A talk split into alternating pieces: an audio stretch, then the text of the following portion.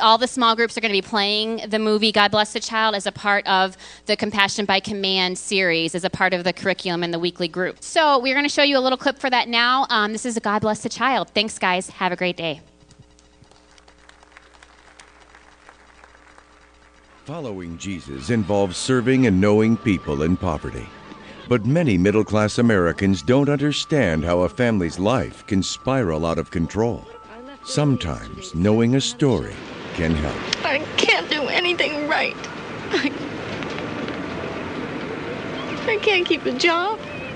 I can't keep a husband.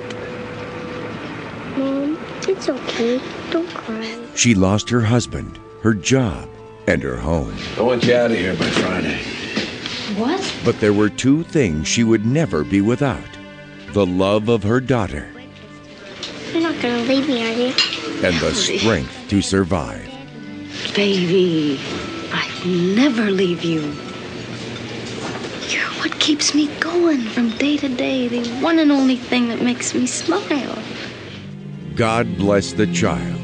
A story of devastating social tragedy and inspiring human strength.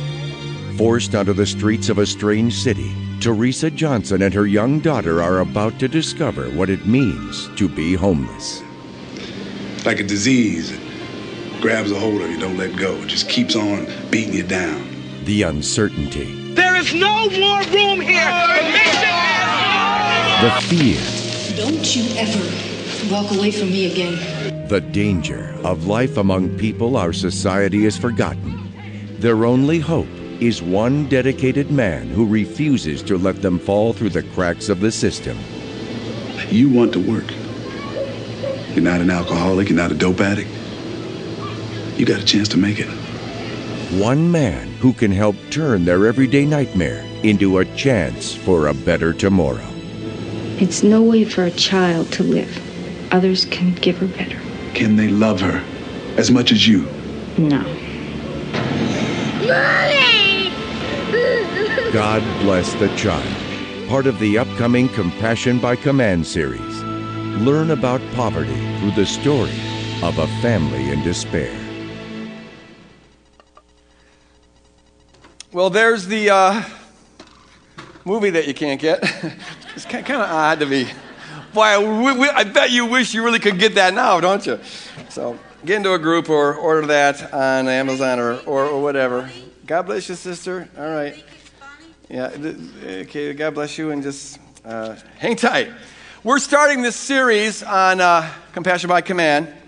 Uh, the title of this message is uh, Seeing What God Sees. Uh, The titles for these messages were planned out a while ago, and, and we're going according to the booklet, so that's the official title. Sometimes the message will uh, correspond to the title closely, other times not so much. Uh, this morning's is not so much. Uh, so I'd like to subtitle this uh, Justice, Humility, and Compassion, or Justice, Compassion, and Humility. Uh, it comes out of Micah chapter six, verse eight. A very famous passage that reads like this. He has shown all you people what is good. And what does the Lord require of you? This is what's good. What does the Lord require of you? To act justly, to love mercy, and to walk humbly with your God. That's what the Lord requires of you. To act justly, to love mercy, and to walk humbly with your God. Bear with me here for a moment. Father, pray, God, that for every person in this auditorium and every person who maybe is listening through podcasts or some other means, that you would open up our ears and open up our hearts to receive your word. And we pray, God, that, that uh, the kingdom would come, invade our lives, and that you teach us what it is to walk justly and what it is to love mercy and what it is to be humble. And, God, that you'd help us to wake up to the many ways maybe in which our culture has indoctrinated us, and the powers behind the culture have co-opted us and that have kept us from living out the just, the merciful, and the humble kingdom. Wake us up, Lord. In Jesus' name we pray. And all God's people said, amen. Amen. What does the Lord require of thee? To act justly. That means to live with a view towards justice, to promote justice. It means to confront injustice and to confront oppression. It means to live in a way where you strive to alleviate inequities. That's what it is to act justly. And to love mercy. Mercy has the connotation of, on the one hand, forgiveness, where you give someone not what they deserve, but rather you express kindness towards them. But it also has the general connotation of, of just being compassionate, to have mercy on someone who is less fortunate than you. It's to be compassionate. So what does the Lord require of us?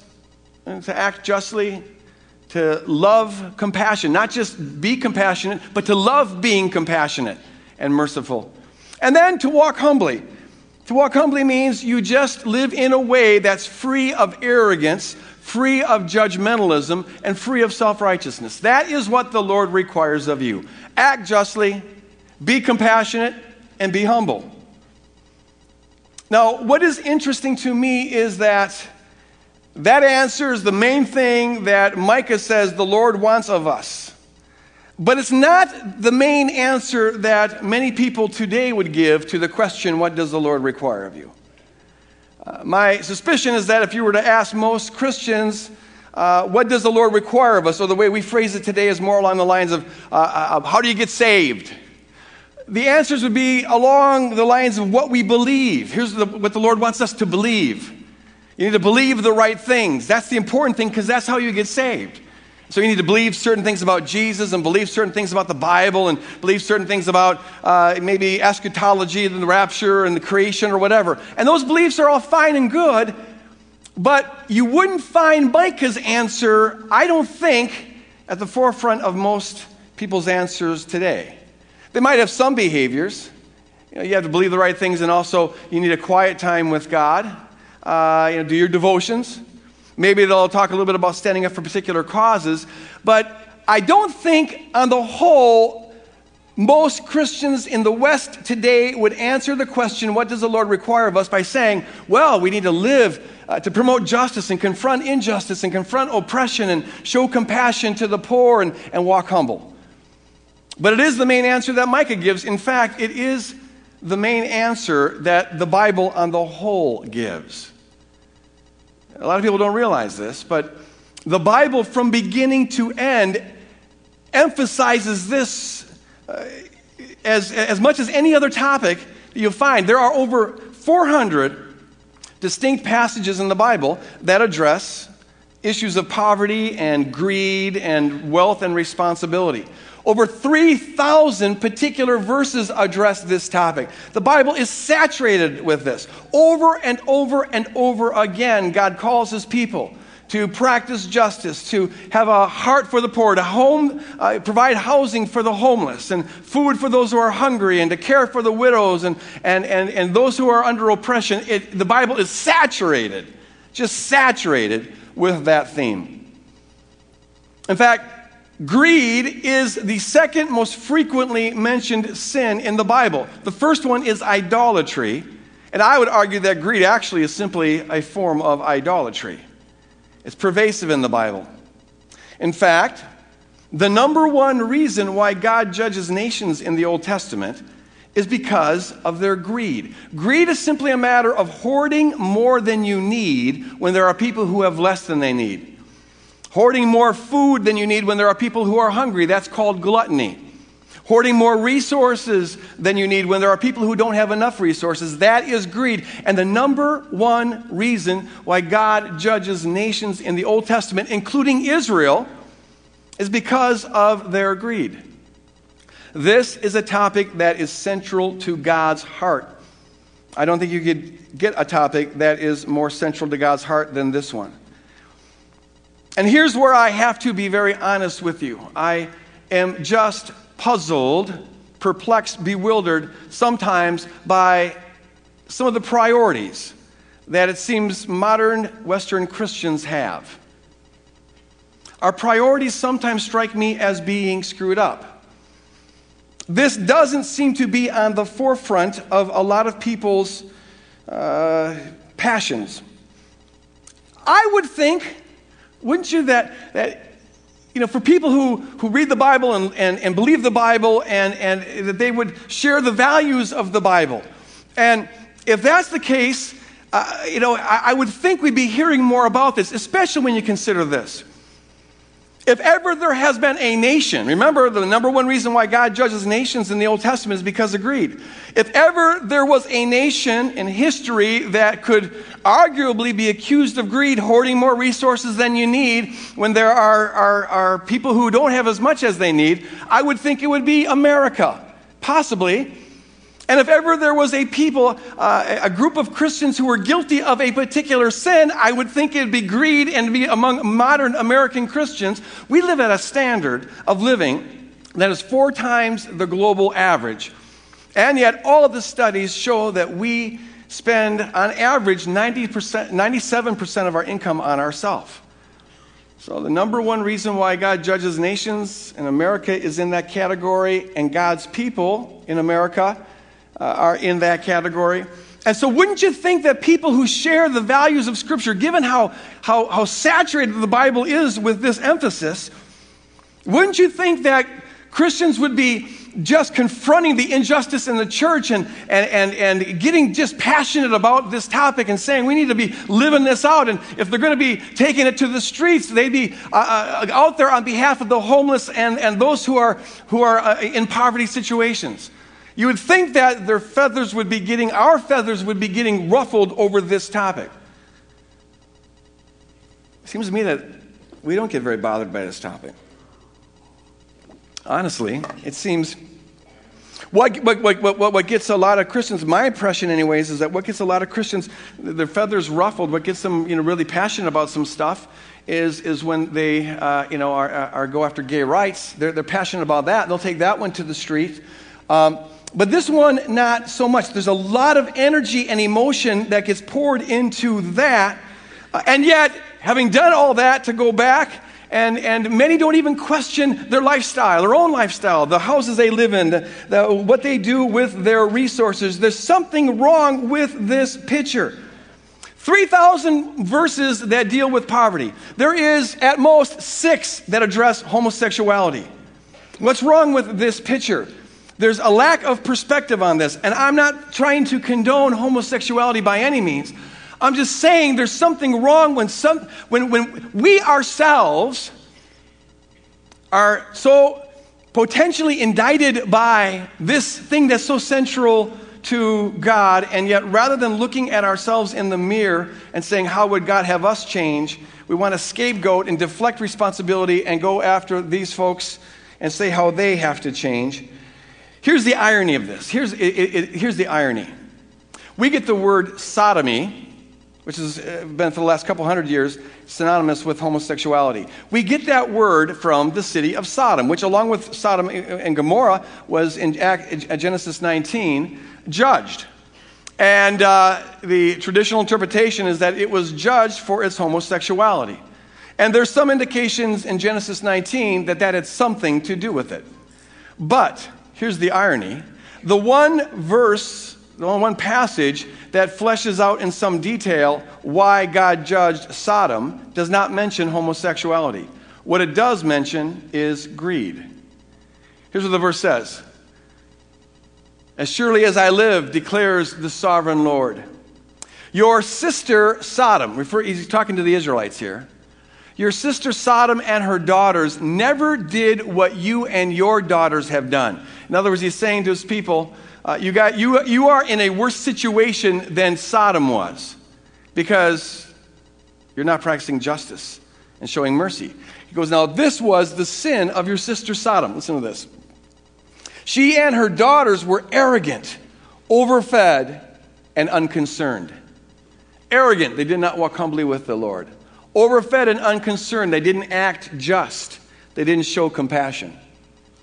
They were haughty and did detestable things before me. They did not help the poor and needy. They were haughty and did detestable things before me.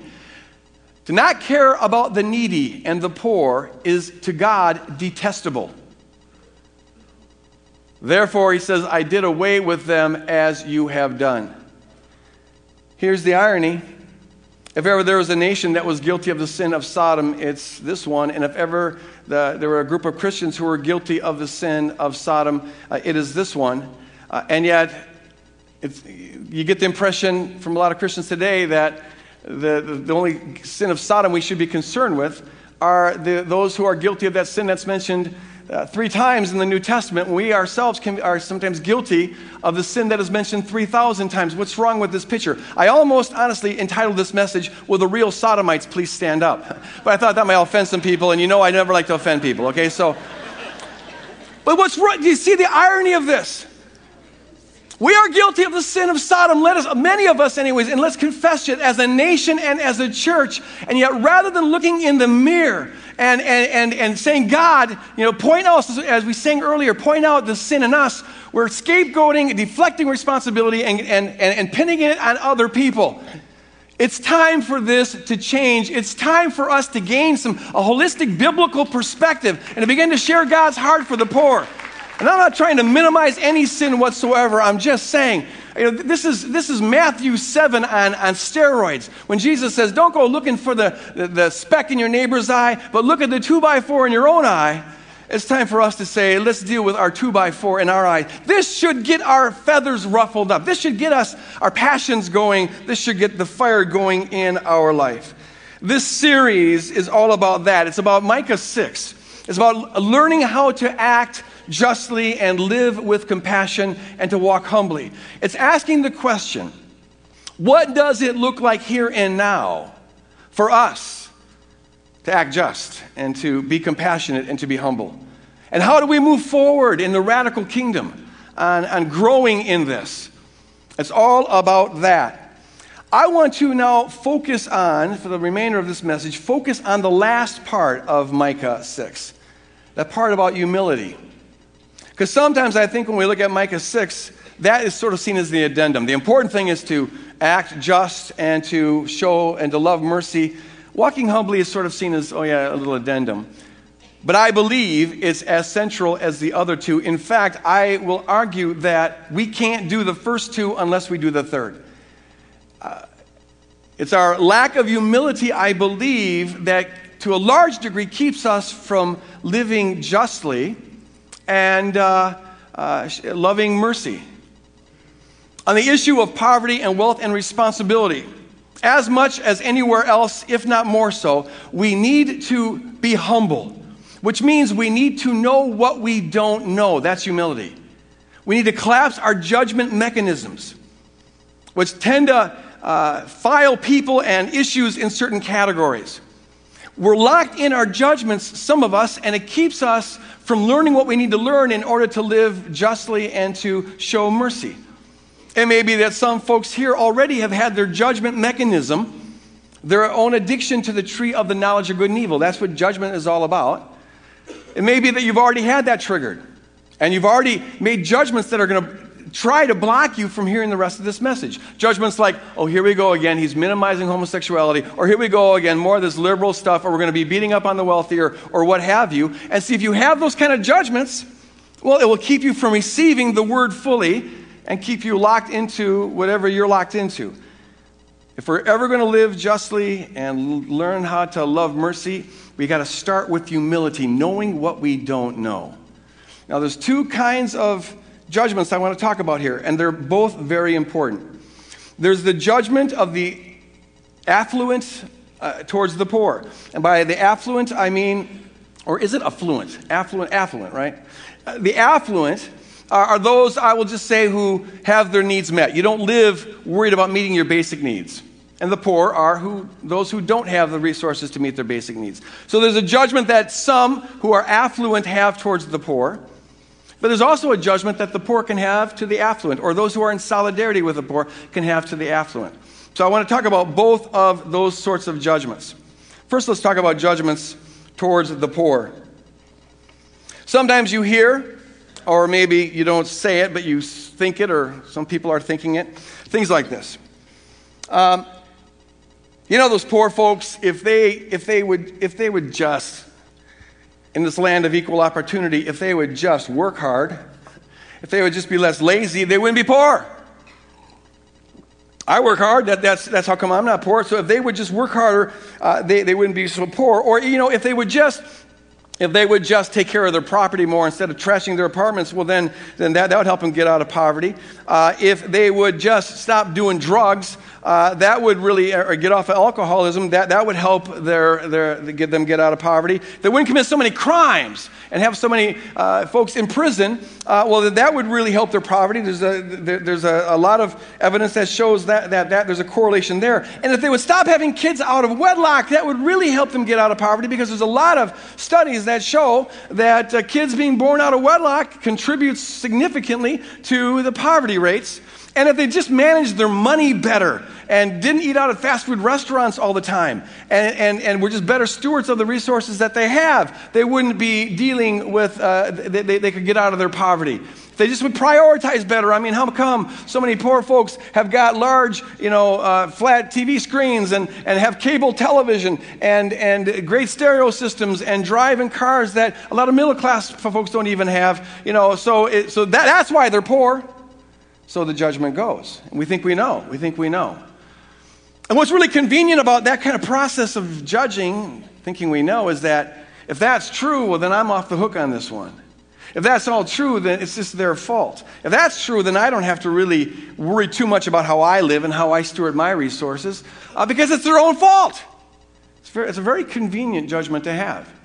Or what can happen is that Uh, folks who have that judgment but still have a kind of compassionate heart, well, what happens to them is they become uh, the fixers of the poor. Since I know why folks are poor and I've got resources, I, the righteous and wealthy, will help them uh, live out the American dream a little bit better. And so we, we, we, we dance into their poverty zone, and we show up with the money, and we show up with all of the know-how and whatever, and we're going to fix them. That's what this is about. We're going to fix this problem. And the heart is in the right place, but see, because it's lacking humility, it never works. It comes across as extremely patronizing. Folks will certainly probably take your money, but you aren't going to do anything to really alleviate the situation long term, because you go in thinking you know what you don't know. If we're going to, if we're going to live justly and live with compassion in any way that makes a difference, I'm talking to the affluent here, we ha- it has to start with humility. And saying, we don't know, we don't know. And that means we need to learn. That's why a core of this whole series is going to be about, this whole conference that we're, we're putting on at the end of October, will be about learning uh, to, to be in relationships with people who are from a different socioeconomic strata than you are. And to get on the inside, get on the inside of their experience and begin to see how things uh, you know, maybe work in their life that contribute to poverty, and develop compassion out of these relationships. But it has to start with humility. That movie that we, we, we promote that's no longer available, uh, that is one way that a lot of people have found helps them begin to get a bigger picture of, get out of our judgments and begin to get a more realistic perspective of what keeps people stuck in a cycle of poverty. Now, it is undoubtedly true, undoubtedly true, that, uh, that uh, having kids out of wedlock, for example, contributes to poverty, for sure. And doing drugs contributes to poverty, yeah. And, and the crime rate contributes to poverty, absolutely. There's a lot, lot of, there's, there's a lot of truth in that. But see, those are generalizations and stereotypes. They don't explain anything. Right? There's some principles there that are true, but it doesn't explain anything. Even in cases, individual cases where it maybe applies. This particular person is lazy. This particular person had a child out of wedlock, and that's why they're poor. Even when it applies individually, it doesn't explain anything. Uh, without taking away personal responsibility at all, think about this. How many people do you know who have all the opportunities in the world in front of them? Because this is a land of equal opportunity, right? And so they look at all these opportunities, and they wake up one morning and they say, gee, you know what? I think I'm just going to flush those all down the toilet, and I'm going to go out and get me some drugs and have a couple kids out of wedlock, and I'm going to uh, you know, just commit some crime and get thrown into prison. Why? Because I want to be poor. It doesn't work like that. It doesn't work like that, which means that maybe we need to look at a bigger picture and ask the question, what is it that contributes to those sorts of decisions? Without alleviating personal responsibility at all, we have to look at the possibility that there are things in the system, things in the system that perhaps advantage some folks and disadvantage others. Uh, perhaps there are some things in the system, systemic aspects of society, fueled by principalities and powers that privilege some and disadvantage others. Maybe the cards are stacked a little more in the favor of some and stacked against others. Now, it may be that here, all of a sudden, some folks had a little trigger go off. A judgment came in. They said, oh, here we go again. Uh, talking about privileges. All that liberal mambo-pambo. Some people are privileged. Some people are disadvantaged. This is the land of equal opportunity. And now we're going to go off in this old liberal thing where we're going to blame the system. Consider the possibility, if you just had that thought, whether you're here or on podcasts, that the reason you thought that was perhaps because you yourself are privileged. And it's one of the privileges of the privileged that you don't have to know that you're privileged. I'm just saying. I'm just saying. It, it, you know, one of the privileges of the privileged is that you get to call your privilege normal. This is the ordinary. This is the normal. And you assume that everyone has that, because you don't bump into the same kind of walls that those who don't have that privilege bump into.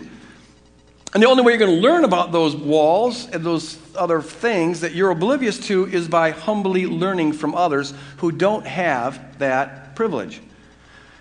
But it's uh, invisible if you have the privilege. It's why it took me over three decades to really wake up to the reality that as an affluent white male, I had some things stacked in my favor from the start. I didn't know that.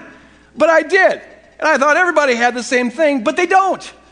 And see, if we're going to get out of our judgments and begin to act justly and begin to wake up to the systemic things and move with compassion rather than judgment, we need to start by being humble, learning and listening. Walk humbly with our God. So throughout this whole series, we're going to be st- stressing the importance of dialogue and the importance of listening and the importance of relationship building. And instead of trying to fix the poor, we're going to be emphasizing being with the poor.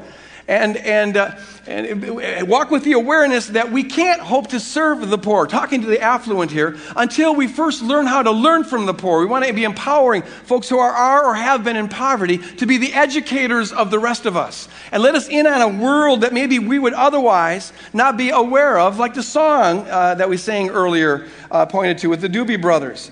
Uh, you don't know me, I'm your brother, but, you, but our worlds are very, very different. We need to have our lives enriched by the poor and educated by the poor before we can ever learn how to effectively serve the poor. So those are the judgments that the affluent can have towards the poor, and to, to go forward, we need to collapse those and just humbly learn and listen. But there's also a judgment that can go the other way. A judgment on the part of the poor towards the affluent, or a judgment on the part of those who really have got, who really get it and are in solidarity uh, with the poor against the affluent. Uh, this is actually one of the oldest judgments in the book. This is as old as humanity itself. It's called class envy. And in class envy, what happens is you look at those folks who've got a bigger slice of the pie than you have, and you resent it. And uh, you, you say to yourself, to those in your class, you know, if they would just give up some of their overly sized slice of the pie and give it to us, the world would be a fair place. We want what they have, class envy. And uh, you find this going throughout history. In fact, some political systems are there to sort of force those who have a bigger slice of the pie to share it with those who have a smaller slice of the pie. Uh, and Marxism being the, the, the classic case of this, where you sort of impose a standard of fairness on the pie. And so we're all going to share it. Now, I don't care what your politics about that may be, but that motive of resentment and envy has no place in the kingdom. The way the judgments sometimes look in, in, in Christian circles is something like this. And, and in my experience, the ones who tend to have this the most are those who have sacrificed a lot to be in solidarity with the poor, which is really praiseworthy, but then they can turn around and, and judge others who haven't followed that pattern. And so you hear words like this, and I've heard words like this, maybe you have too. You can't call yourself a Christian and live in a house worth X amount of dollars. You're a hypocrite.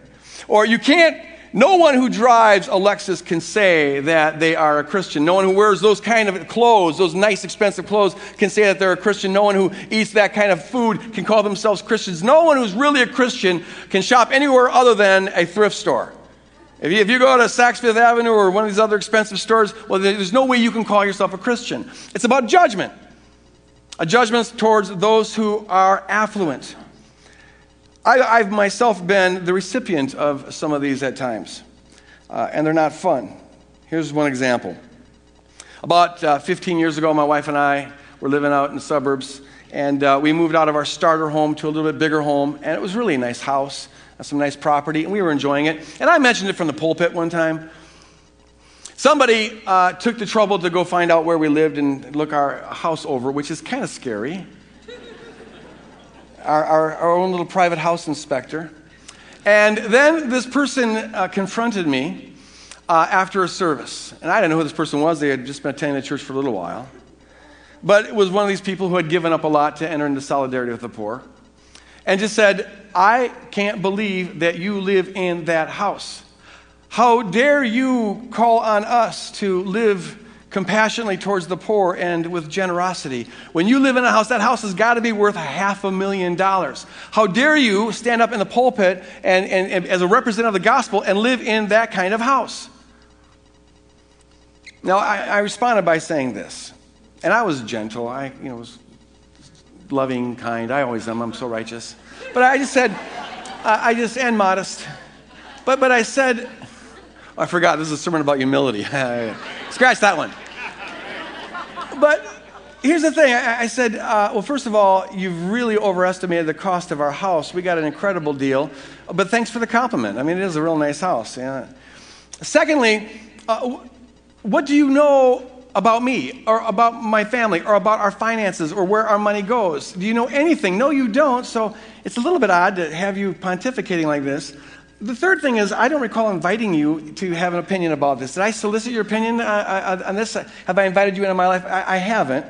But the fourth thing, and it's a really important thing, and I, I, I was being a little sarcastic, and I was smiling and good-hearted about this, but I, I basically said, are you sure you want to throw stones on this thing?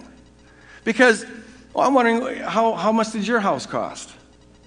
And so he kind of proudly said, well, I used to live in your kind of house, but I sacrificed it, and, and now I'm, I'm, the house I live in in the inner city is worth one hundred thousand dollars, a real cheap house. Oh, one hundred thousand dollars.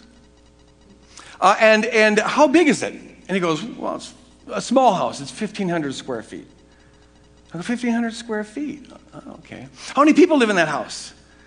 And he said, well, it's my wife and myself and my uh, daughter. So three people in a fifteen hundred square foot house that cost one hundred thousand dollars. You sure you want to throw stones at me here?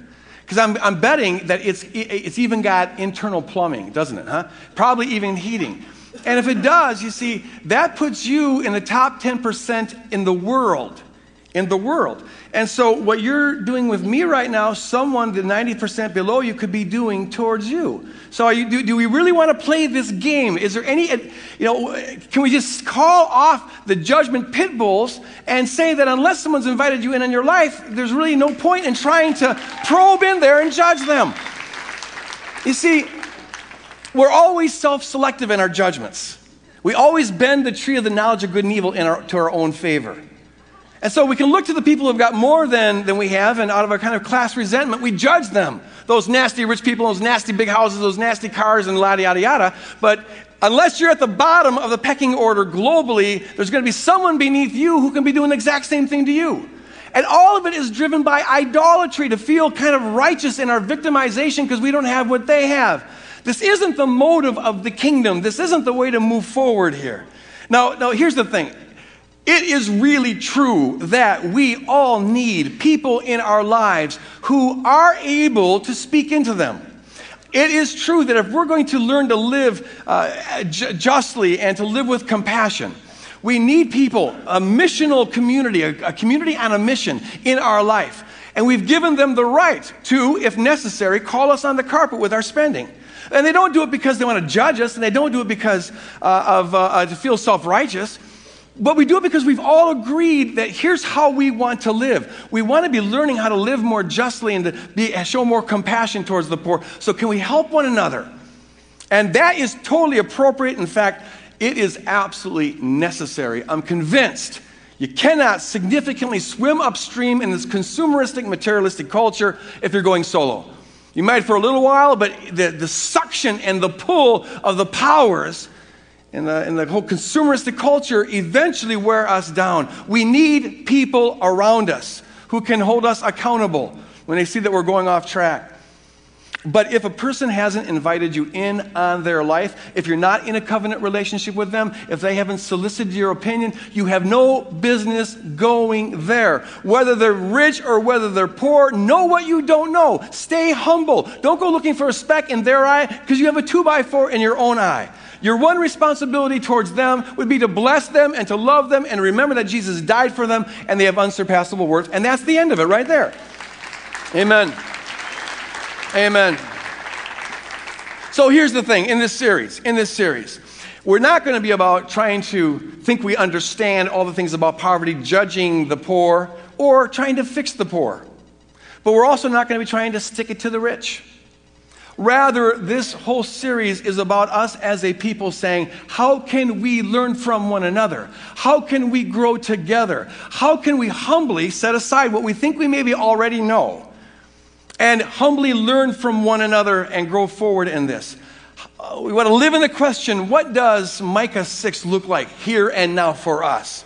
Or those who are listening through podcasts, what does it look like in your environment? What does acting justly, uh, living with mercy, loving mercy, and acting humbly look like in your particular culture? And we want to be doing this so that we can all wake up to the ways that the system of the culture and the powers behind the system have co-opted us. Ways that maybe we've sold out. Waking up to ways that we don't act justly, maybe don't show mercy, maybe don't act humbly. But it's not about judging the rich or the poor. It's about staying humble and learning from one another. That's why throughout this whole thing, we'll be talking about relationships and talking about listening and dialogue and learning. But to get there, we have to collapse the judgment mechanism. I want to end this way. Would you just close your eyes for a moment? And I want to ask the Holy Spirit to reveal to us areas in our life where maybe we have been in judgment, thinking we know. If you're affluent, have you had judgments about the poor that maybe have conveniently kept you from feeling the need to do something about it? If you tend to be more on the poor side of things, have you had judgments against the wealthy? Maybe resentments. Will you submit those to the Lord right now, realizing that you are a sinner saved by grace? You're called to act justly. You are called to uh, show compassion. You are called to be humble. You are not called to police others on how they're acting justly, how they're showing mercy, or how humble they are. So just release it. Can you let it go? Can you let it go? Holy Spirit, help us to be a people who know what we don't know, and therefore people who humbly listen and learn and grow. And God, stir up in our hearts a desire to confront in our own lives the sin of Sodom. Free us from the stranglehold of that to live out your just and compassionate kingdom. In Jesus' name we pray. And all God's people said one last time, amen. God bless you guys. Go out and live justly. The altar is open if you want to come forward for prayer. About twelve, thirteen years ago, I had an experience that really opened my eyes to some things and has significantly shaped my life. I uh, took a missions trip to Haiti.